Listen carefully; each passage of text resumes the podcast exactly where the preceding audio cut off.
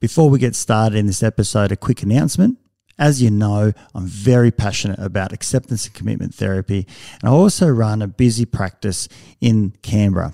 We're currently looking for psychologists who are registered in Australia to join our team, who are also passionate about learning about ACT. We provide supervision on a group and individual basis and training around ACT. So if this is you, if you're interested, please express your interest at strategicpsychology.com.au forward slash careers. Look forward to hearing from you. And now back to this episode. Okay, life can be crazy. You're feeling like you're sinking, just trying to find a meaning. It's time for better thinking. Yeah, better thinking. Time to tune in. Let's go. Today's guest on Better Thinking is Peter Graham, and the topic is retirement. It might sound like a bit of a bland topic, but in actual fact, Peter really knows his stuff and raises some incredibly fascinating points, particularly around how to best plan for a lifestyle of retirement, not the financial side. So listen in and enjoy. And if you like this, please share with others because I think it's a really important topic for our community to be aware of. Peter Graham, thank you and welcome to the show. Thanks, Nesh. Appreciate you coming on to talk about today's topic being retirement, everything from how to plan, how to live in retirement, lifestyle aspects. Uh, and I know that uh, even though you've got a wealth of knowledge in the financial side, but we're going to put that probably a little bit to the side and look at the psychological aspects more than anything else. Well done, yeah. Hmm. So maybe a good good place to start, and I'm not really sure. Maybe we can hear about your journey, how this kind of came about, because prior to us uh, uh, starting in the, the, actual recording, you were talking about there's very little um, known in this space in terms of people who you're competing against. That that uh, there's not many services out there that focus on how do we retire well? Uh, there's plenty. There's plenty to do with finances, but not necessarily from that more humanistic space. So, how did that all come about? Well, I spent 50 years as a financial advisor, and a lot of it here was was here in Canberra. Um, one of the things I learned is that people didn't retire very well. They had a lot of money, and so they the financial side was was okay, but in truth, what happens out there is that most people think retirement is all about money. And if you look at all the promotions by the banks and the financial advisors and um, uh, super funds and that type of thing, they all talk about the amount of money that you need in retirement.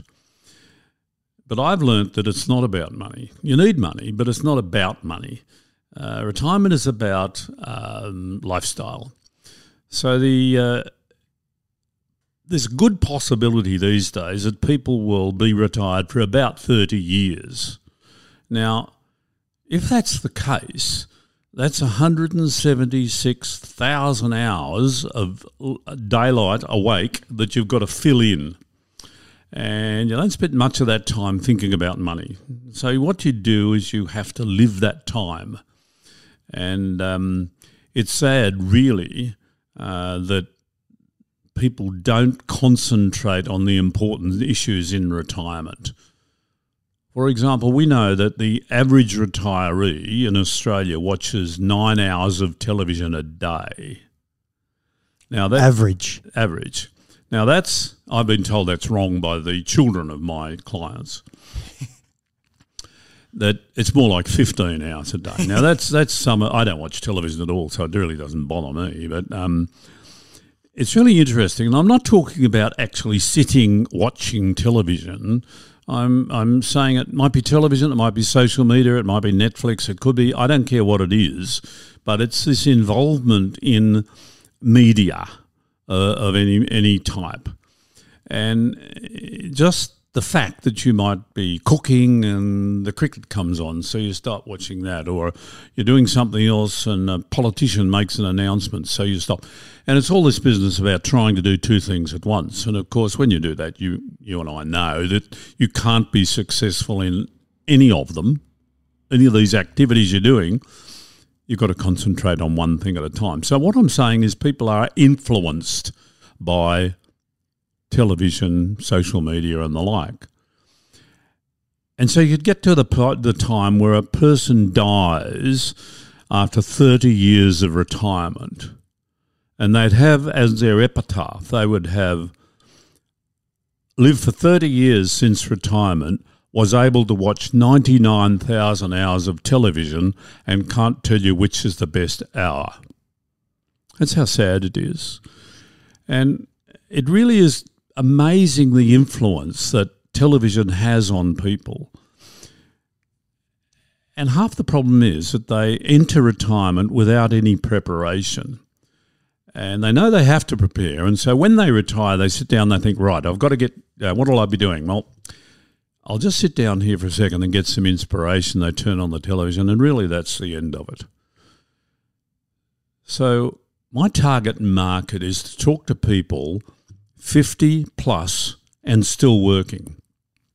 And the reason is that if those people have the information required to have a fantastic retirement, they've got many years to create the habits which will allow them to have a smooth transition, transition into this amazing experience called retirement.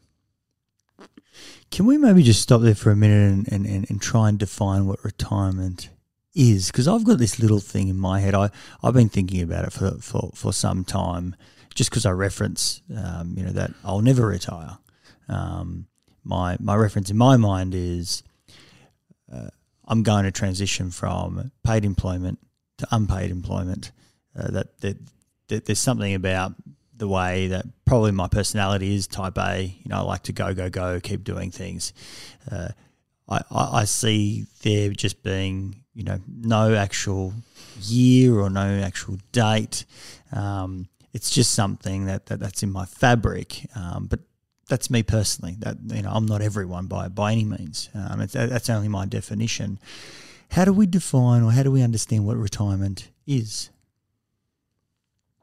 Well, most of us have an image of what retirement is about, and that is usually brought about by our parents and the people we've been associated with over the years. And we've seen what others are doing. We've listened to the government, we've listened to other people talk about retirement.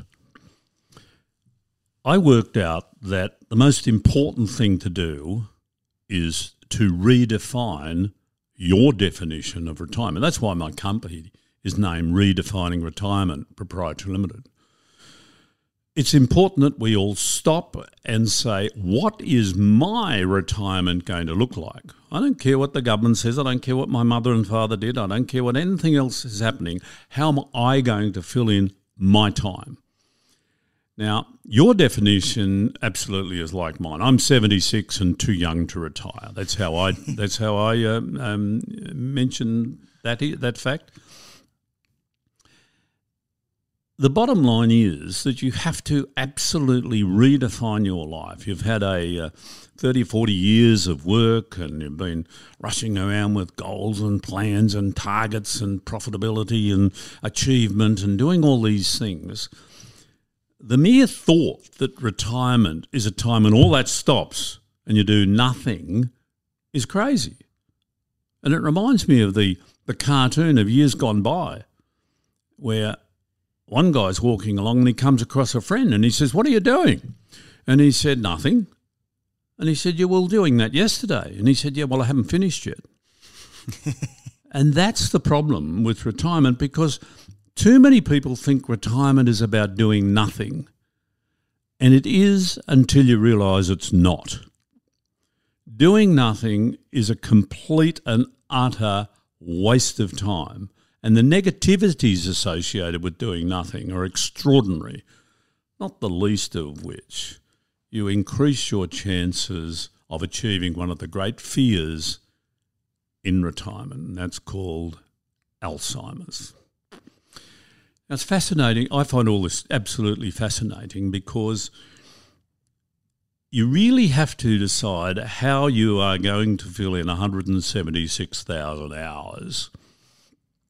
Now, don't do the television watching, that's crazy. You can never learn anything from television. You can never, nobody can ever tell me what it is that was so important about television that they have positively changed their life. You can't. It's not. That's not what it's for. So, how are you going to fill in time? Now, we don't know how much time we've got. Might be 10 minutes, might be 10 hours, 10 weeks, 10 months, 10 years, could be anything. But we have to live the life as though we're going to live a long time.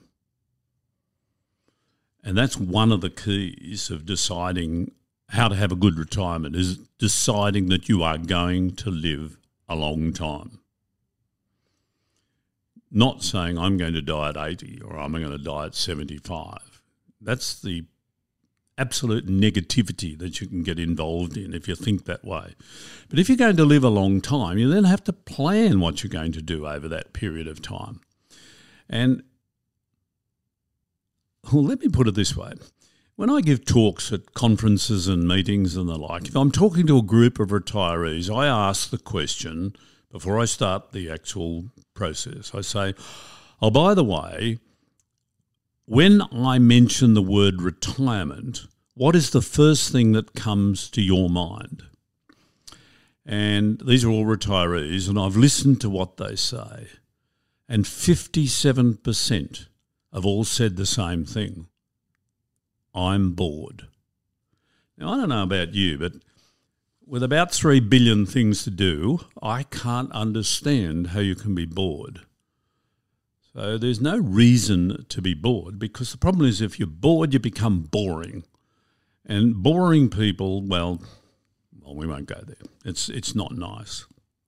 It's interesting that that boredom. You know, every everyone that you talk to at a uh, who isn't in retirement, who's looking forward to it, uh, in their mind, uh, there's all these op- opportunities to, to do nothing, as, as as we kind of you know uh, just briefly touched on it. For me, nothing means deliberately doing nothing rather than nothing as a default. So when I go on holiday, the idea is you know, we say it's nothing, but it, it is something. You're you're on holidays. You're actually mm. away from work, and what mm. you end up doing is sitting on the beach.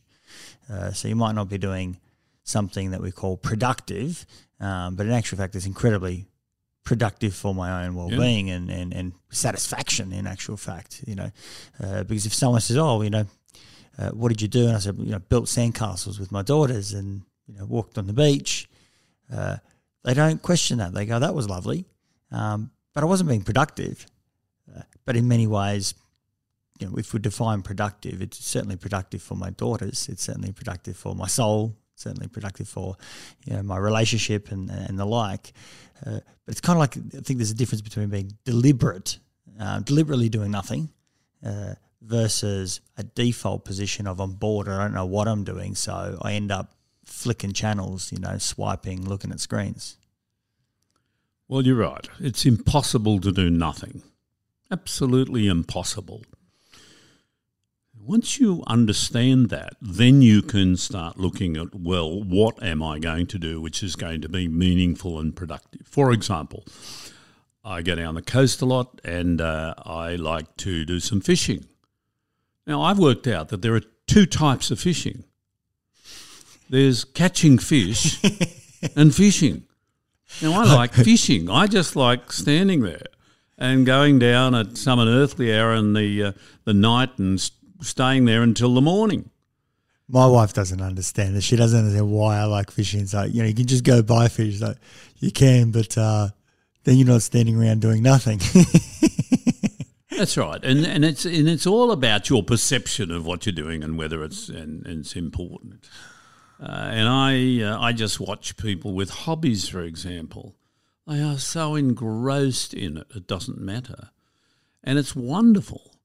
Um, it really doesn't matter what they achieve. It's keeping the mind active and on the go and, and, and doing things that interest you. That's the most important thing. And they are most productive to the individual other people will say, oh, what's all that about? But to the individual, it's quite productive. Let, let me play devil's advocate because I, I, I see younger persons as well in a, in a similar state. You know, often in depression, you see um, people who are bored, they don't have direction, purpose, and the like. And even when exploring, you know, what are even just points of interest, hobbies, things that, that, that give you some some level of satisfaction, uh, the devil's advocate would say, "But I can't go fishing all day. I can't go fishing every day." What do you say to, to that? Well, that's that's an interesting question because again, it's a matter of how you perceive choices. You've got to look at the opportunities, and as old Churchill said, what's important, what's urgent, and you've got to work out what you want to do or have to do and should do and the like, and then get on with it.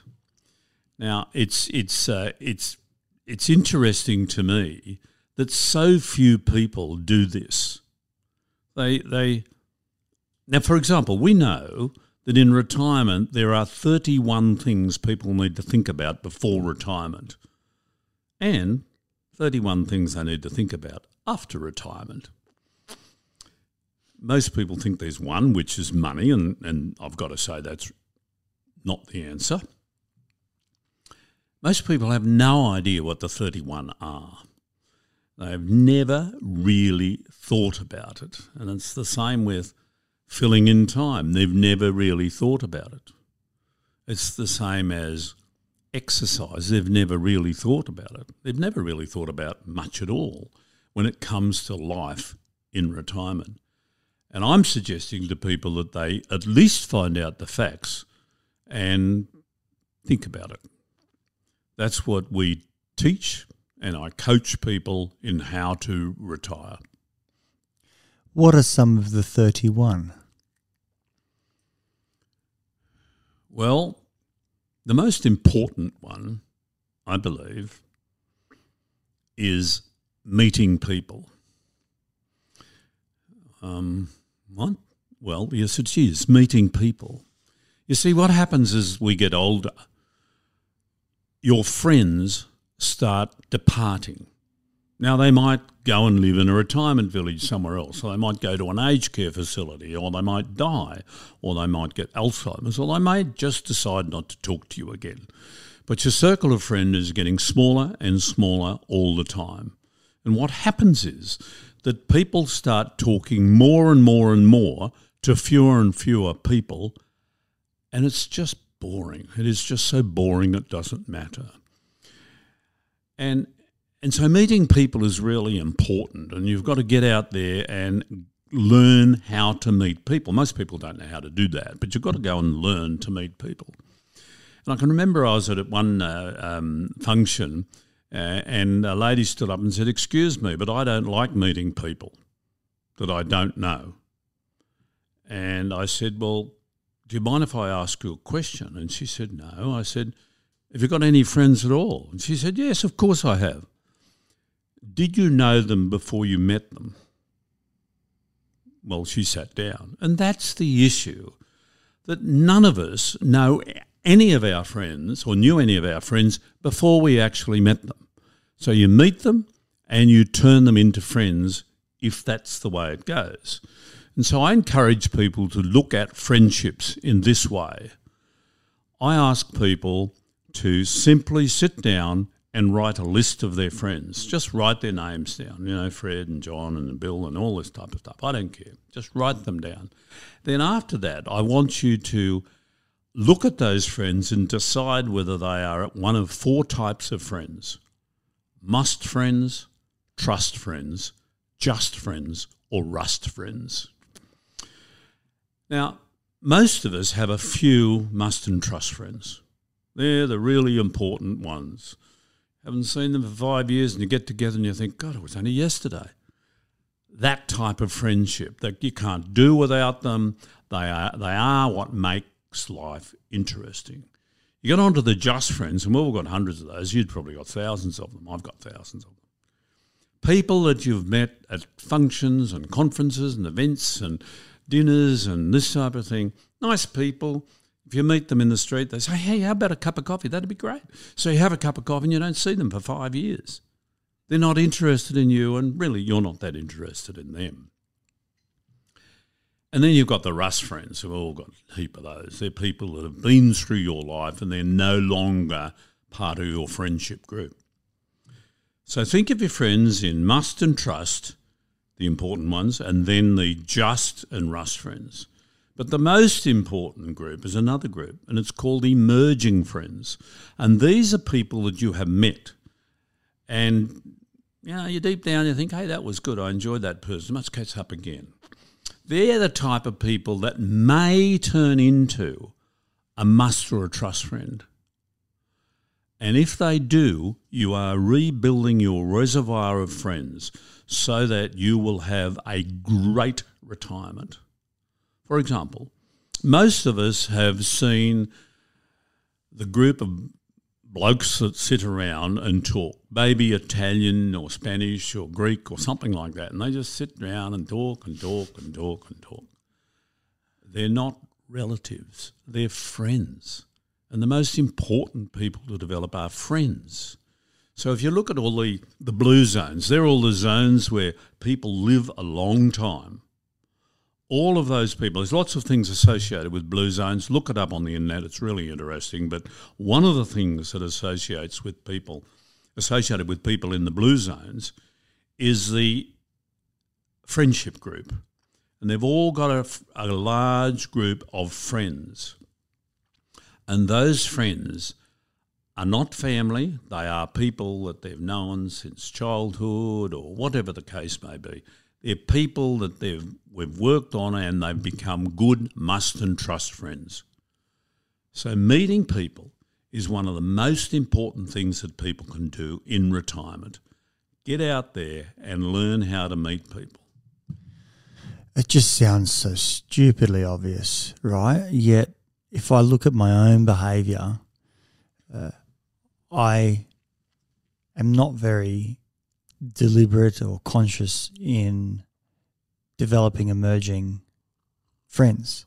You know, we, uh, uh, if I kind of reflect, I, I stick with my old friends, um, you know, my, my, my, current trust and, and must, uh, and only uh, spend time in, in fostering more of that or become disappointed that uh, maybe they're finding emerging friends and I'm, you know, starting to experience, you know, fewer opportunities or something.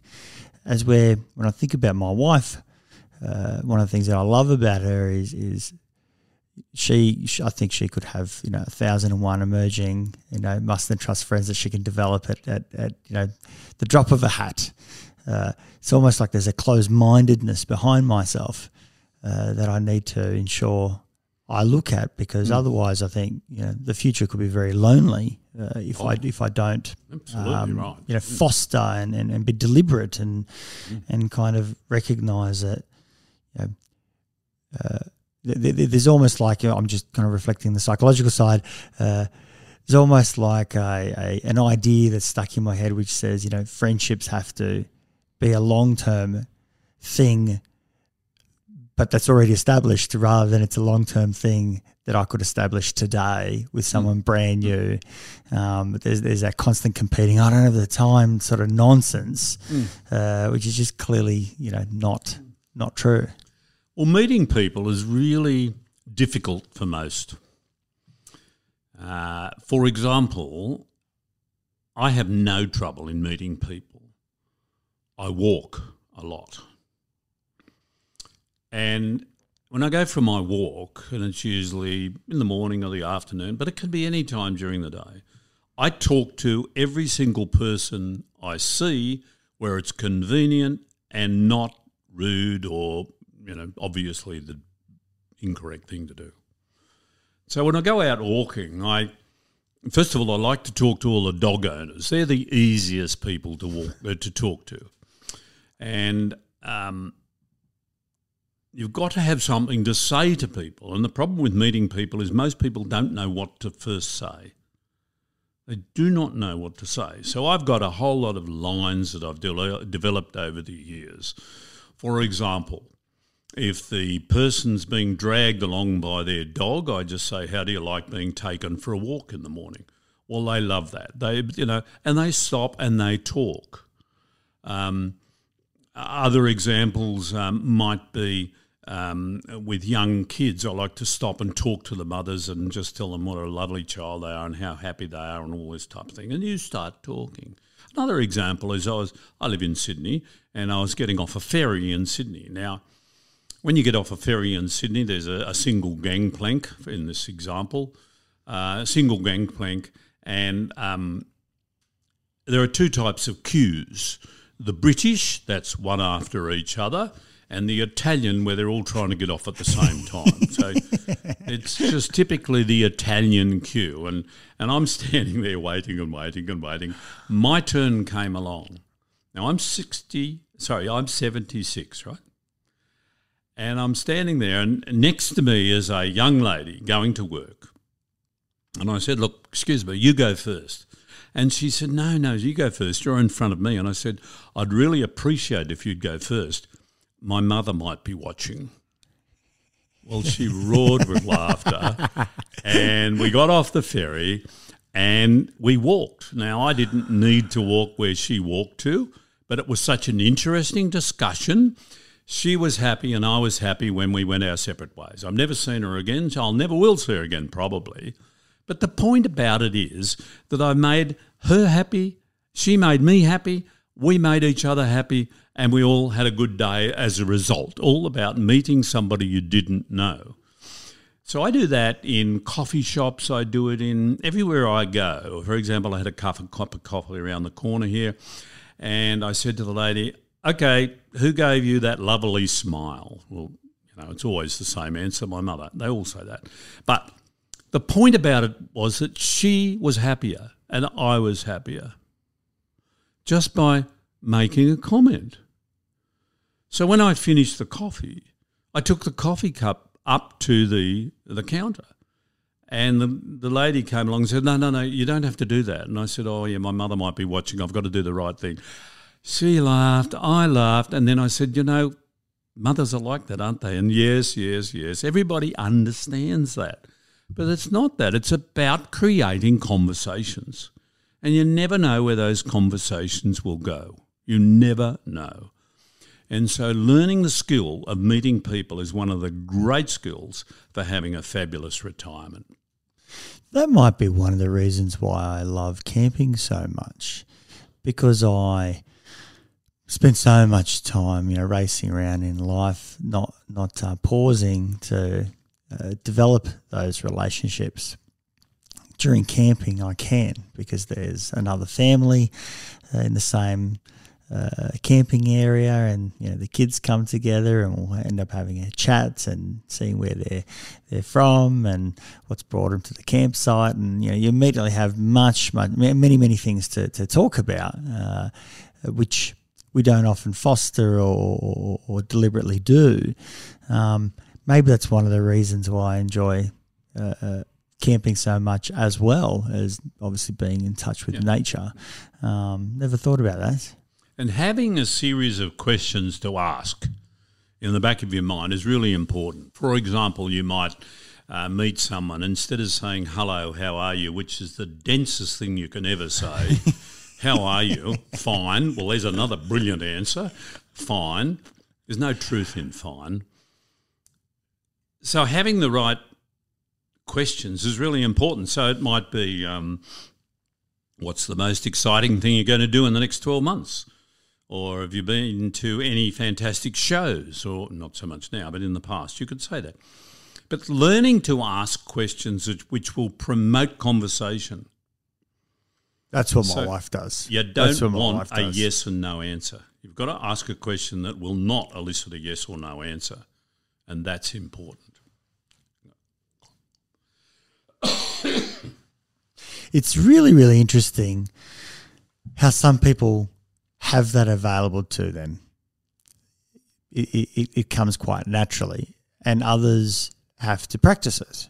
And, and what I'm hearing is that many of us are out of practice. We, we've stopped doing it. Maybe we did it when we were younger, and that's how we developed uh, those friendships that we now call you know, must and trust uh, friendships. But we've kind of gone out of practice or we've given ourselves some nonsense reasons that we don't do it anymore, like I'm too busy or you know I, I can't get around to see all my friends now, so why would I go get more? Um, just picking out of the, the, the, the ones that come to mind for me. But this is a practice, you know. It sounds like these, the, uh, being so well versed in these in, in these starting points, uh, naturally promotes more questions. There's a natural curiosity. It's kind of how you're meeting the world. Is is what you're trying to make people aware of, uh, rather than being complacent and and um, uh, going back to that default. Trying to be mindful and present and conscious of what am I trying to do here. Mm, mm. Uh, and, and it's very easy to, meet people that talk. Yeah I mean, you sit on a, a, a you know, on a plane or on a bus or, you know, um, you can ask simple questions like, are you coming or going? And they stop and they start talking. And that's the really interesting part. They start talking. Uh, I learnt this from a psychologist friend of mine in America. Now, Aaron uh, was a, a brilliant psychologist who achieved enormous things. But one day he said, um, um, how do you go with shyness? And I said, I'm pretty shy. He said, really? Uh, and he said, yeah. I said, yes. And he said, do you want to solve the problem? I said, sure. And he said, it'll take 10 minutes. And I said, really? And he said, yeah. And he took me down onto the streets of Chicago and he started talking to people immediately. Didn't know any of them, spoke to them. And I learned very quickly that they didn't attack him, they didn't walk away. They didn't insult him. They didn't do anything. They answered the questions. And I learnt, I thought, hello, that sounds like a good idea. Well, I started doing, I've been doing it ever since. So you can do it if you want to. So that is one of the most important things I believe that you can do in retirement to have a fabulous retirement. Hmm. What are some of the other uh, uh, primary things that, that, that come to mind. Obviously, you know, meeting people, being deliberate, part of that 31, um, or, or, or, even uh, factors that, that you would say are important we need to be considerate okay. about. Well, eh, I met you as a result of watching one of your videos. And Martin Fisk from Menslink was being interviewed by you, and it was a fabulous, fabulous show. Now, years ago, I was involved with Menslink and I was mentoring for Menslink. And uh, this description's probably not what they'd say these days, but in those days, we were mentoring street kids and people who are young children who are disadvantaged, boys and young men who are disadvantaged in life. And it was an extraordinary experience to do that. I wouldn't say it was easy, but there was a, a sense of satisfaction in doing it. And so that brings up the topic of social contribution. What is it that you can do to help other people? Uh, now, uh, the typical one, oh, oh, well, I belong to Rotary or I, you know, um, I belong to Red Cross or whatever the case may be. But what else can you do? And there are thousands upon thousands of things that you can do to help other people. Uh, you might like to mow the lawns of your neighbour, for example. I mean, yesterday I was with a, I was putting some money into a machine to par- parking machine. Lady standing behind, and she has said, "How does this work?" And I showed her, and I said, "Have you got? Um, you'll need uh, two dollars. Oh, I'll go to the car and get." It. I said, "No, no, no. Here's two dollars." Now, $2 is not going to break my life, but it made a difference to her and it made a difference to me. So there's a lot of little things that you can do as part of social contribution. For example, my son, um, who's an exceptionally busy um, geologist, uh, he goes and works at a hospital. Uh, and it's social contribution, so it's a voluntary situation. He just goes along and meets people who want to talk to somebody. Now, people in hospitals are lonely. They are lonely people. I remember years ago I used to, to mentor elderly people, and I would go and visit elderly people who had no one to talk to. And so I'd sit there and just talk to them for hours on end. In truth, they had plenty of people to talk to. It's just that the children didn't turn up because they were busy and all the rest of it. So there's a lot of people out there that need people to talk to them, and that's a very simple way that you can involve yourself in social contribution. But there are many other ways. You know, for you might like to get involved in coaching. Uh, I coach. I've got four people in the world that I coach. Um, you might like to mentor young people entering into your profession or your business. They need help. They need help. They're frightened. They don't know where to go. You know, they need people to talk to. So you can get involved in mentoring, you can get involved in, in coaching, but you can also get involved in volunteering. And so there's a hundred places you can go and volunteer. For example, you could ring up the local um, charity around here and say, What do you do on Christmas Day? Well, we feed. And say, Would you like someone to help? Oh, that would be wonderful. Just go along, forfeit a couple of hours on your Christmas Day and go and serve people that um, um, need your help. I remember I did that. Um, I was at a conference, and the, the conference had a a, uh, a, charity that they supported. And so a group, I was about 70 of us, went along to a, a, an organisation that prepared meals and packed them and distributed them to um, poor people, ultra poor people. Now, this was in Hong Kong, interestingly enough. And, and so we did all this preparation, and then the highlight came when we were able to serve 110 people who sat down at dinner time, at lunchtime. Now, these people, they had one meal a day, and this was it. They didn't have any money, they didn't have anything. They didn't have anything. And there we were serving Chinese people who spoke no in, English and I didn't speak any Chinese, and it was a brilliant experience. They loved it, we loved it, and you just walked away and you thought, hey, that was fantastic. I really enjoyed it. And that's what social contribution does. You feel good, but you're doing a whole lot of good for other people. So getting involved in social contribution is really important. It's so heartwarming and, and I'm hearing meaningful. That's when someone participates in social contribution, it gives so much meaning and purpose and value mm. to the giver. It does. Obviously, yeah. those who receive, you know, it's beautiful and, and heartwarming for them mm. also.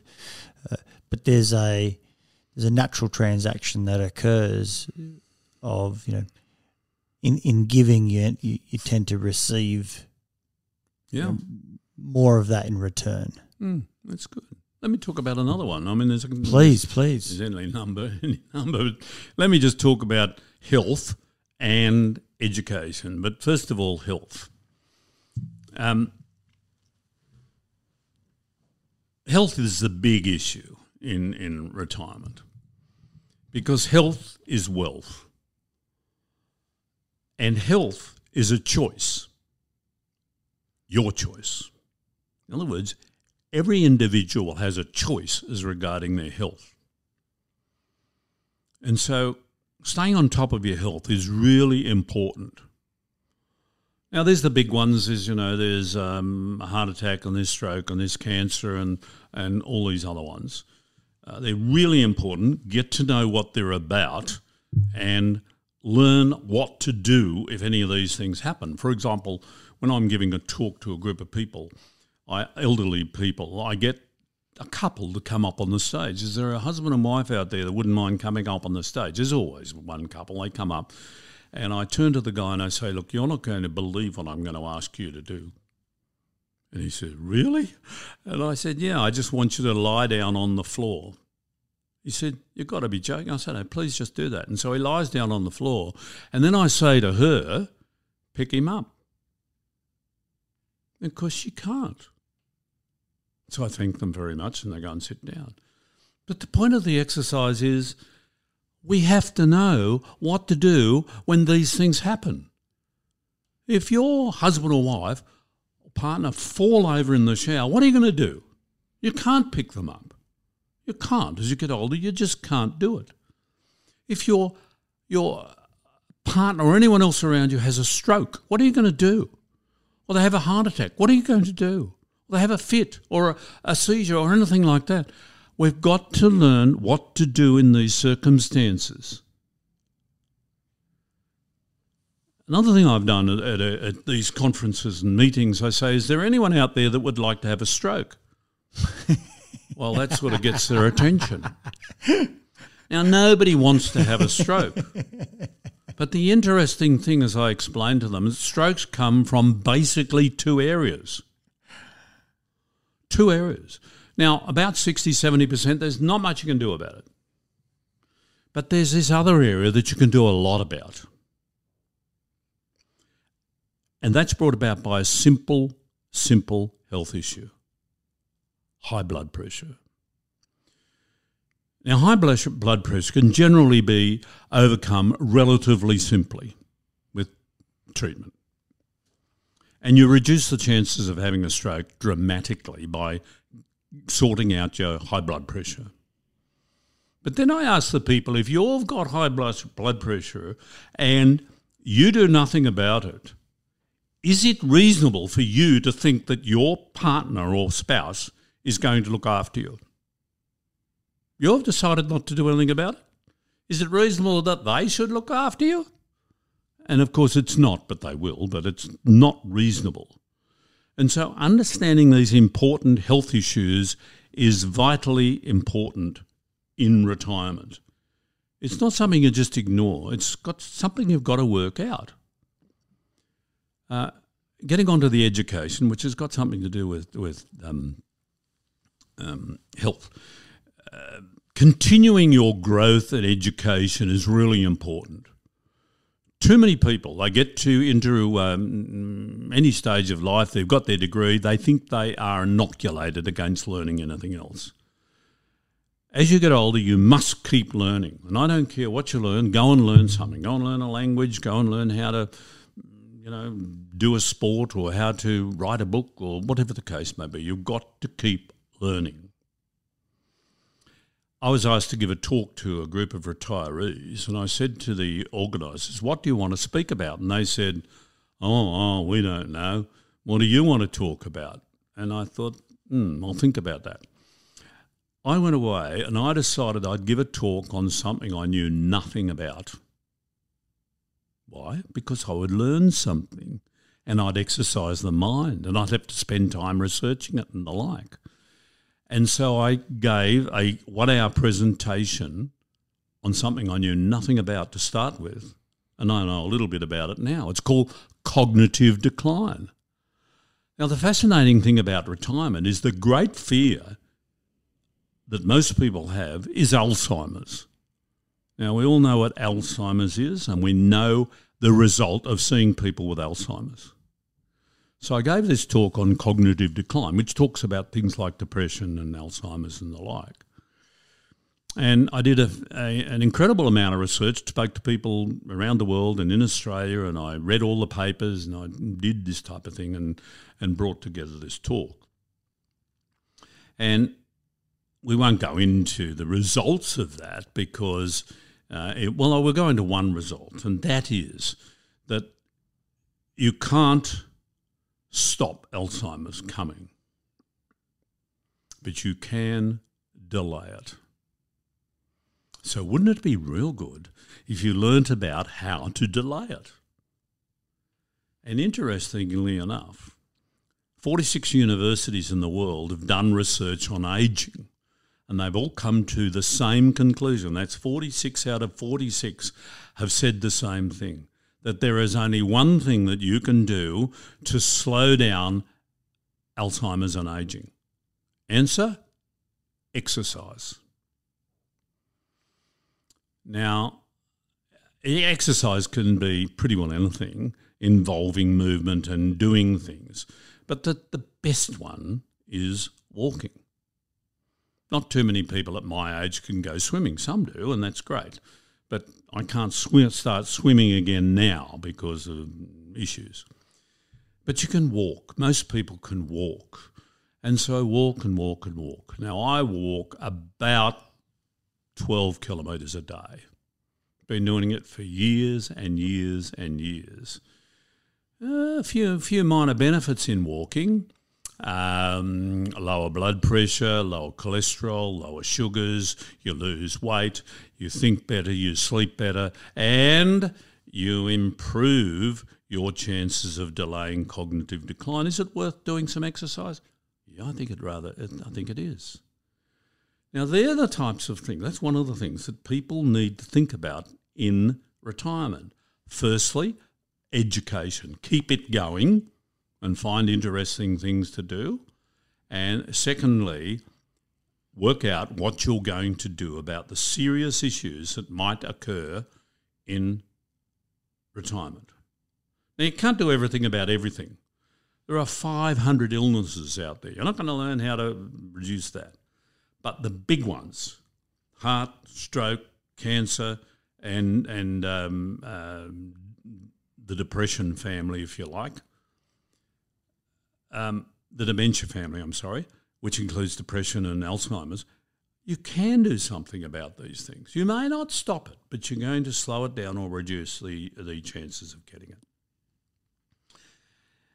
And that comes from you getting involved in education, your self education, and getting out there and asking the questions and reading and the like. Uh, I was with a lady um, yesterday, and, and, and she's involved in learning Spanish. Going to Spain? No. That's not the point. The point is learning something. She's chosen Spanish, it might be Italian, it could be anything else, it doesn't matter, but actually getting out there and doing it. And so my process of going out and learning about Alzheimer's and depression and aging and that type of thing was beneficial to the brain. And that's what we're talking about.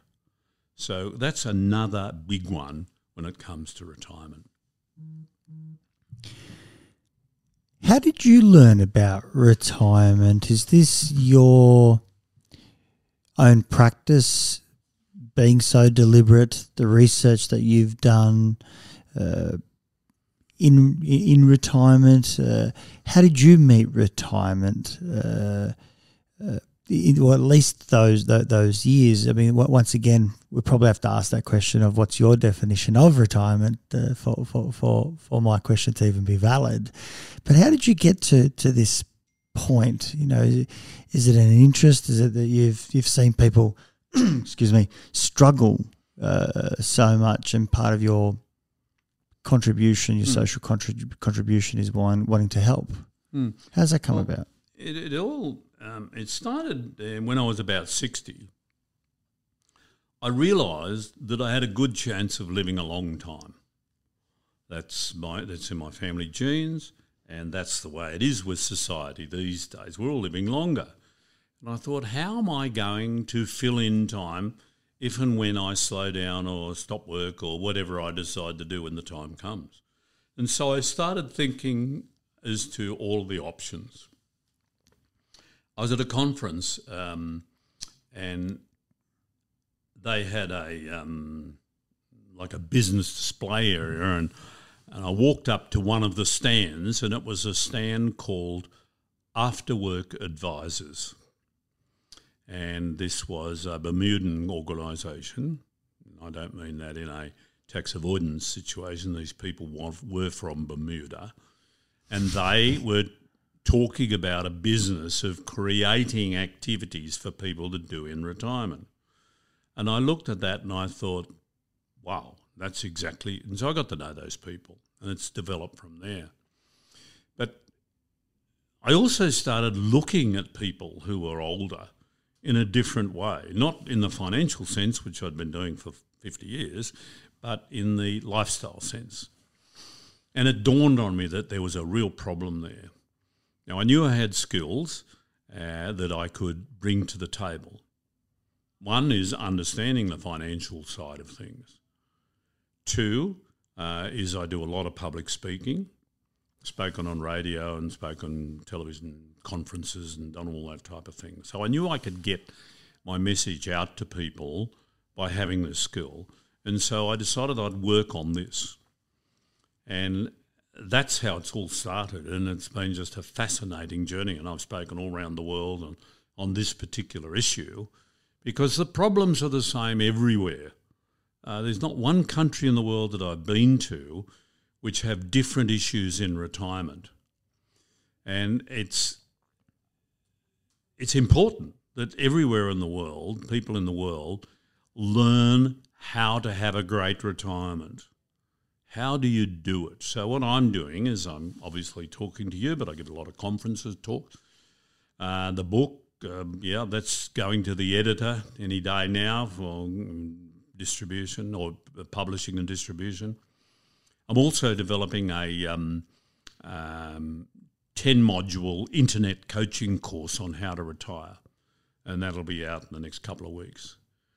And so I'm trying to look at all the different ways in which I can get the message out to people that your retirement is your choice, nobody else's. How you are going to fill in your retirement is your choice, not your spouse's choice, not the government's choice, not history, nothing. It's what you are going to do with your time. And that's where I'm going at the moment. Having learnt back when I was 60, that's seven, well, 16 years ago, I started asking the question what am I going to do in retirement?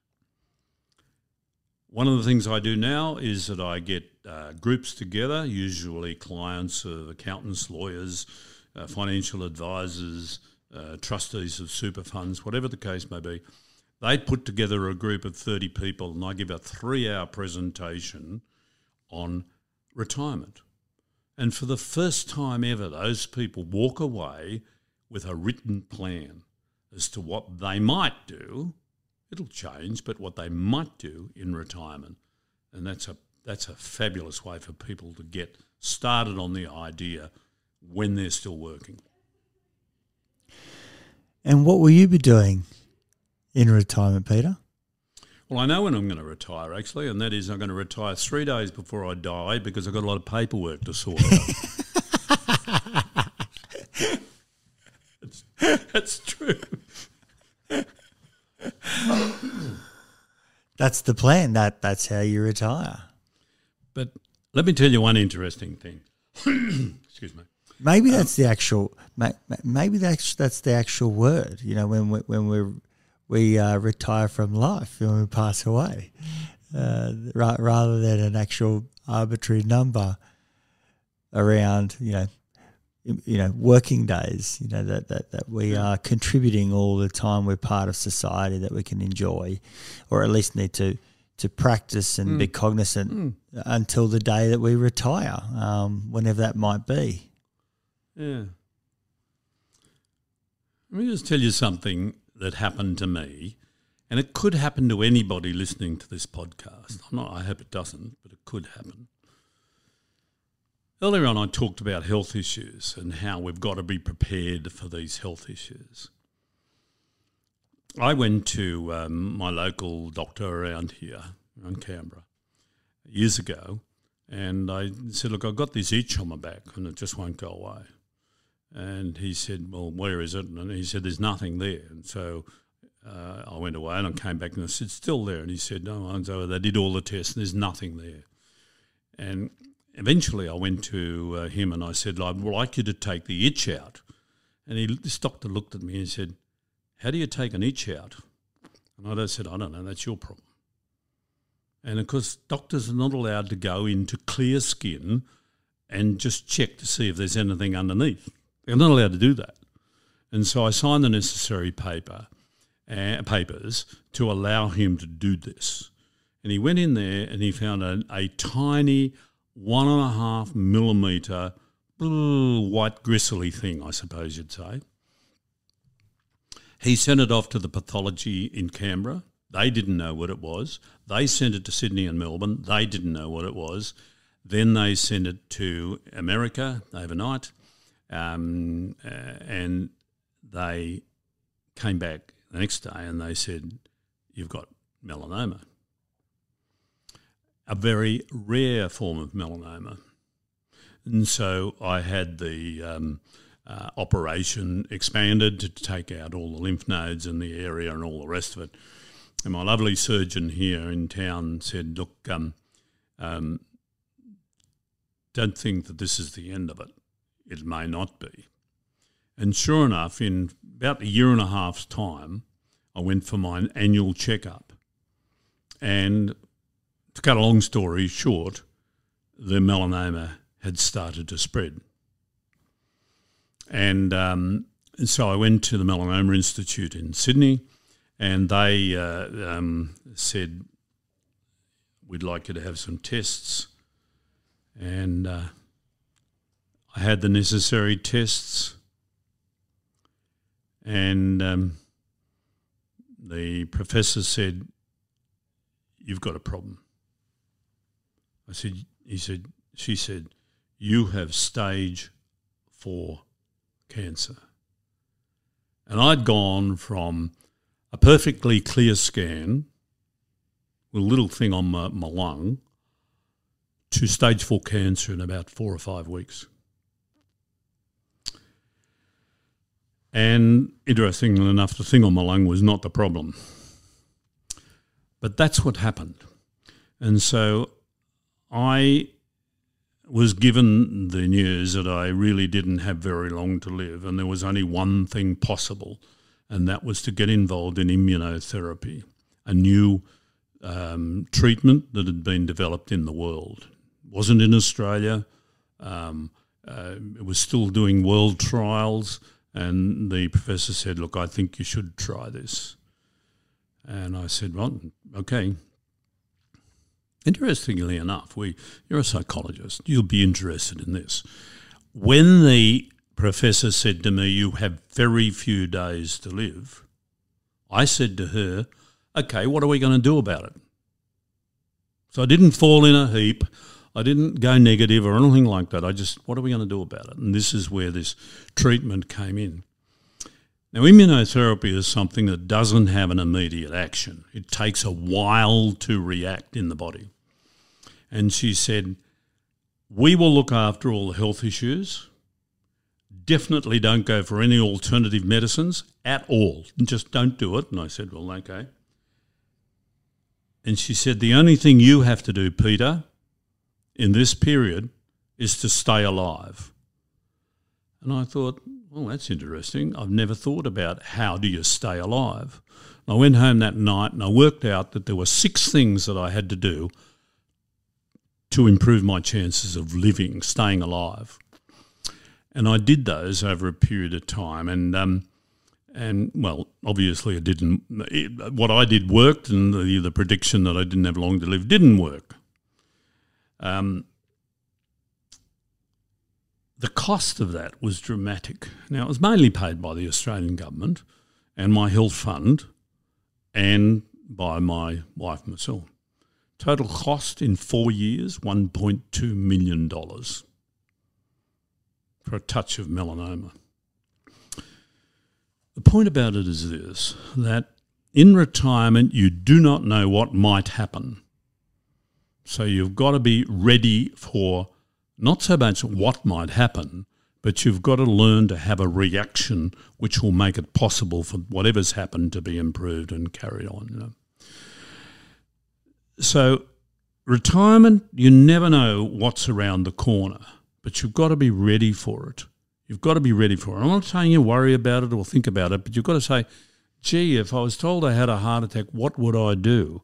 Or I don't want to have a heart attack, what should I do? You know, and change your diet and do all the different things. We should be doing this well in advance. Now, my melanoma, I know it was my fault because I was the one that did all the sunbaking years ago. I know it was my fault. I'm not blaming anybody. And so it should be with other illnesses because we can all do a heck of a lot about resolving our illnesses just by improving our attitude and our actions. So, retirement, you never know what's around the corner, but it's worth being prepared.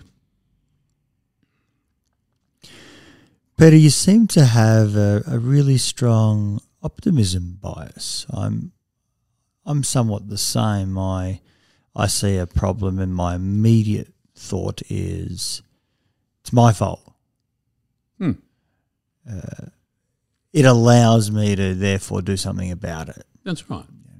Uh, now, I'm not saying my fault where I'm going to berate myself and you know whip myself and and, and, and get down and depressed, but rather uh, that immediately gives me the permission to do something about it because it's within my control, at least from that point forward. I think attitude is really important, and and and we all have a choice as to how we react when something happens, and it's really important that we have a, an approach to life which increases the chances.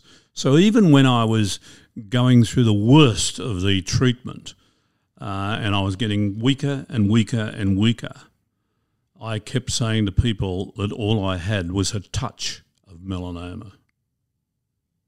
So I didn't talk about it, didn't complain. I didn't ring everybody up and tell them about it. I didn't do any of that. My problem, I had to sort it out and I had to address the way to sort it out.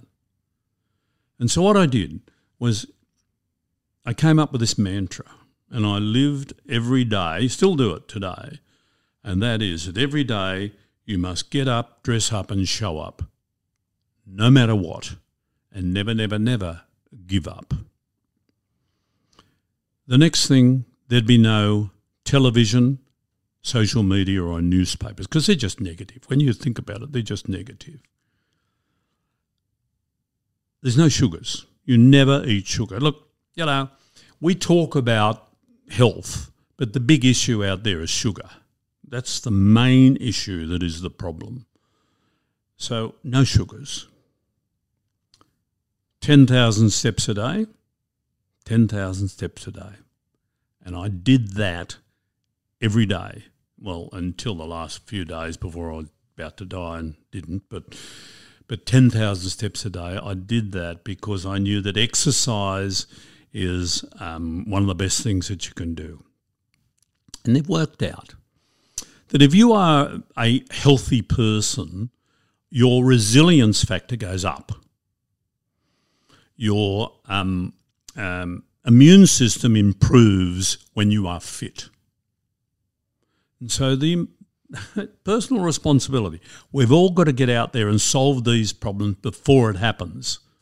Now, fortunately, I was I was fit when this happened, and that helped me because I kept walking my eight to ten kilometres a day, and even today I still do it.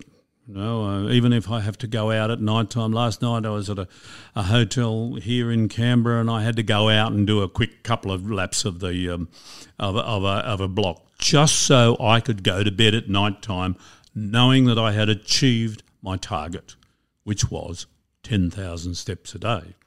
So it's important that we, we have a very positive approach towards retirement. Doesn't matter what the issues are that we've talked about, but if you can be positive, you've got a very good chance of having a really incredible retirement. I think that positivity also comes out in those uh, uh, approaches that you mentioned today in terms of meeting people. Mm-hmm social contribution, your own physical health, exercise, and and mm. and the like. Uh, all those things do give one a lot to be positive about. Yeah, and I can't even imagine what the alternative is. I can't, you know, Television. so positive. Well, what's the alternative? I mean, you know, give me a better one to me, it doesn't exist. Now, to some people, they don't know how to be positive, and I understand that. But it's something you've got to work on, and maybe they should come and talk to you and and talk to people about learning how to become positive. Because uh, it's interesting. Now, you're a psychologist. My friend in America that I helped me with for meeting people, he was a psychologist, and he was a psychologist for the US swim team and a multitude of other things. And he was the one that helped Mark Spitz get seven gold medals in the Olympic Games.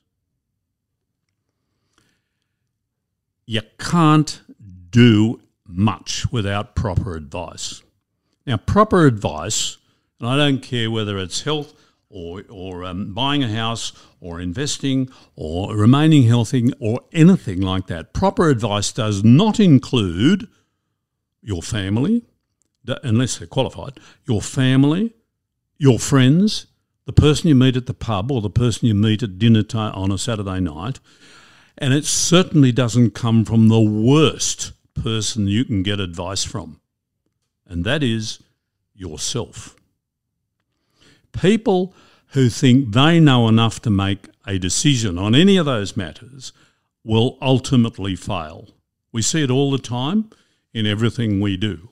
Uh, and, and that is the, the problem. People don't know the importance of getting advice because you can only be advanced in life. You can only advance in life by taking advice from people who know more than you do and doing something about it.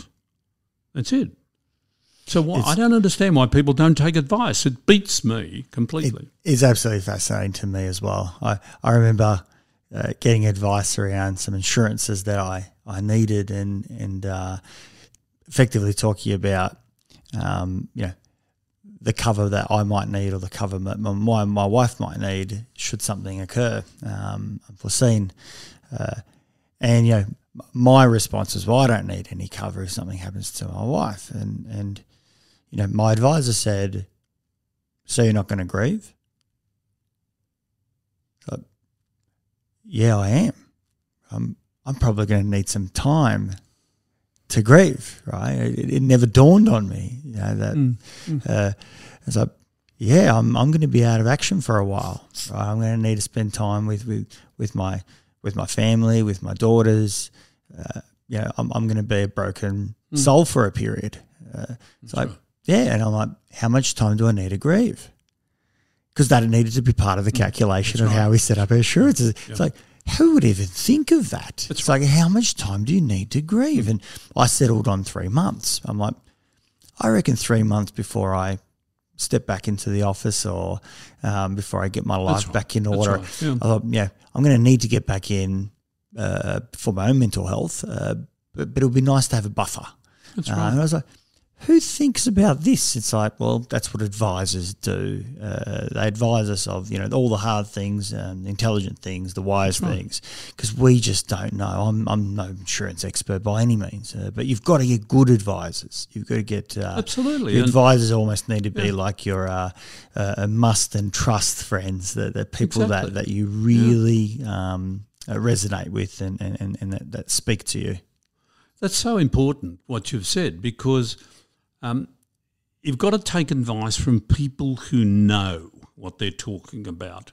And you can't get that advice from the internet. You can't get it from people who don't know what they're doing. You certainly can't get it by guessing. Um, you you can't uh, you can't do it by assuming you know what you're talking about. After all, assumptions in life, and we all do it occasionally, but those who do it too often realise or maybe they don't realise, but they should realise that assumptions are the mother of all stuff ups. If you want to, if you want to ruin your life, keep making assumptions based on your limited knowledge.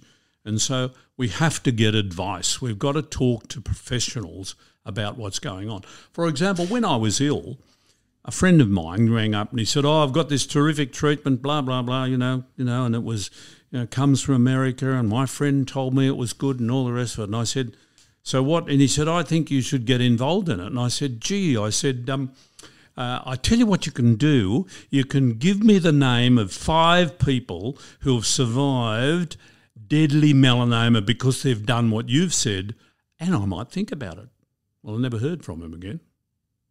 And that's the problem. People make these statements they think it's true because Fred said it or Julie said it or something like that. It's nonsense. You've yeah, got to go to the right people. It's not based in reality. One, one of the things that I always uh, think about and sometimes mention with my clients is you know, part, part of the the value of psychology is that we actually get to hit the pause button, That's sit right. in a private room and talk about your life uh, uh, in an honest way. Uh, and it's something that you don't often do which is spend time on you, on your life that's and right. how you respond. And, oh, that's wonderful. and that's what advisors mm. do. Peter, how do people get in touch with you uh, to whether just meet you, uh, see if they, if, if um, they can get involved in, in the work that you you do, or have you on their team? How how, how does that all work? Well, they can certainly call me if they like. And the best place to go is to my website, uh, redefiningretirement.com.au. And you'll find all the details there and massive amount of information on the site. Um, there is a section there um, where you can look up all the things that we've been talking about, a resources section, if you like. Um, that type of thing will help people with the very things that we're talking about. Um, I allow people to call me, for example, one hour interviews over the phone for a small cost. Uh, I will happy to talk at conferences or meetings or groups or anything like that. Um, but I even do individual coaching if people want to do that. Um, it's not cheap, but usually these are people who are so busy they can't afford any time to do anything, and so they're happy for me to come along and talk to um, to themselves and their spouse or partner, and we do that over a one year period, uh, ten modules of one hour. So there's lots of ways that people can get involved. The book will be out shortly. The um, the internet coaching course on tele on oh, sorry on the internet will be available, and uh, people might find that of particular interest to get a an introduction to what is really important. Uh, so website, phone numbers on there, all those types of things. Redefiningretirement.com.au. Fantastic, Peter. Look, I really appreciate you coming on with, with, with all of your insights. Although I've uh, given thought, it's so periphery, you know, thought for, for, for myself. And I appreciate you coming in, having spent so much, you know, uh, thought, time, you know, genuine consideration, and working with people in in this space. It, it, it, it's such an important, you know, period. You know, as you say, a thirty year plus period for, for, for, for many. And it's something that we uh, should spend that time and encourage people uh, to, to, to, to embrace a planning and, and, and conscious thinking through that time because it's uh, many opportunities open up if you do so. So really appreciate speaking speaking to me and obviously sharing with my audience.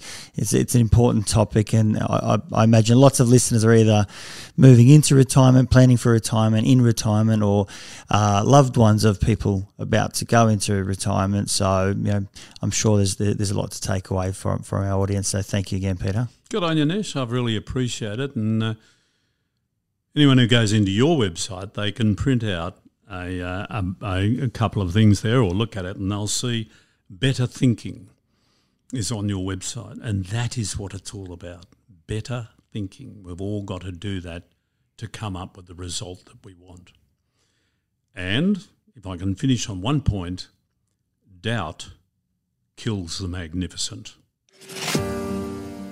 If you enjoyed this podcast, please support it by going to iTunes and putting a review, subscribe, share it via social media, and tell others about it. Start a conversation.